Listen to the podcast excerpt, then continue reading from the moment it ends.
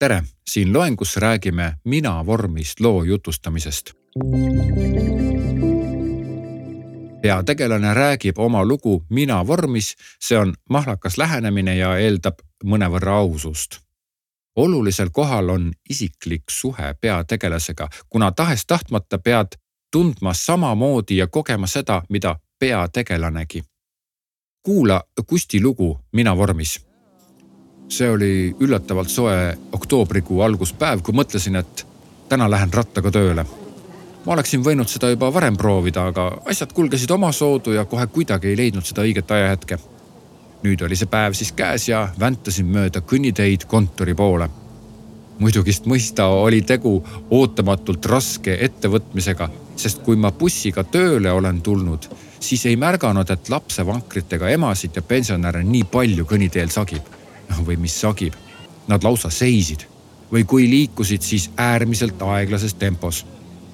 andsin hoogu juurde, sest võhma mul on. viskasin kiire pilgu kellale ja kõigest hoolimata oli selge, et jõuan kas napilt õigeks kellaks või jään paar minutit hiljaks. ja siis see toimus. autoavarii, otse minu nina all suur rekka, kes teab, kust tuli ja kuidas siia linna sattus, paiskus oma paksu ja kohmaka kerega minu ette, kõnniteele, pläraki, krigin-kragin, siis keegi karjatas, siis kõlas paar autosignaali ja tundus, et kogu elu jäi ühtäkki seisma. rekkast väljus ümmargune ja kohmakas poolakast juht ja suundus otse minu poole. oi põrgut, mõtlesin. olin jäänud rattaga seisma, et mitte ise õnnetusse sattuda. ta purssis inglise keeles küsida, et kas ma nägin seda et tema oli tulnud sealt ja siis see oli tulnud sealt ja. kuulasin ta juttu ja mõtlesin endalegi ehmatuseks õndsustundega, et ma polegi ainukene, kelle nägu pinevas olukorras vähi punaseks läheb. Õnneks sekkus meie vestlusesse üsna hirmuäratava olekuga Volvo juht, kes vestluse jõuliselt üle võttis ja mina hiilisin oma rattaga vaikselt minema. ma ei vaadanud isegi taha, kui õnnetuspaigast eemale litsusin kogu see vahejuhtum oli piisavalt šokeeriv, et ennast sinna täiega sisse segada. lõpuks jõudsin kontorisse. jalgratast trepist üles tassides helistati kontorist, et kus ma nüüd olen.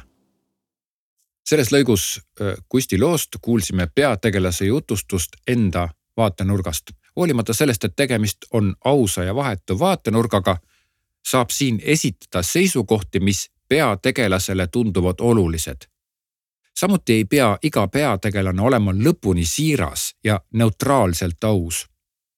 oled ilmselt isegi oma juhtumisi mm, jutustades märganud, et, et see oli tegelikult ainult sinu vaatenurk. keegi teine selles sündmuses oleks sama lugu hoopis teistmoodi rääkinud mina vaatenurk on üllatavalt suurte võimalustega, sest nii saab luua peategelasele ka humoorikaid omadusi kui ka panna loo kuulajad kaasa tundma nendes momentides, kus muidu mingit kaastunnet olla ei saaks. filmid on ka siin headeks näideteks, kuna pahatihti räägitakse seal lugusid läbi kurjategijate vaatenurkade, pannes vaatajad neile kaasa elama. sinu kord leida mina vaatenurk. mina kirjeldan olukorda ja sina jutustad selle ümber läbi peategelase silmade. kirjutades püüa anda peategelasele mingi oma vaatenurk asjadest, mis üldist olukorda arvestades võiks teistmoodi olla.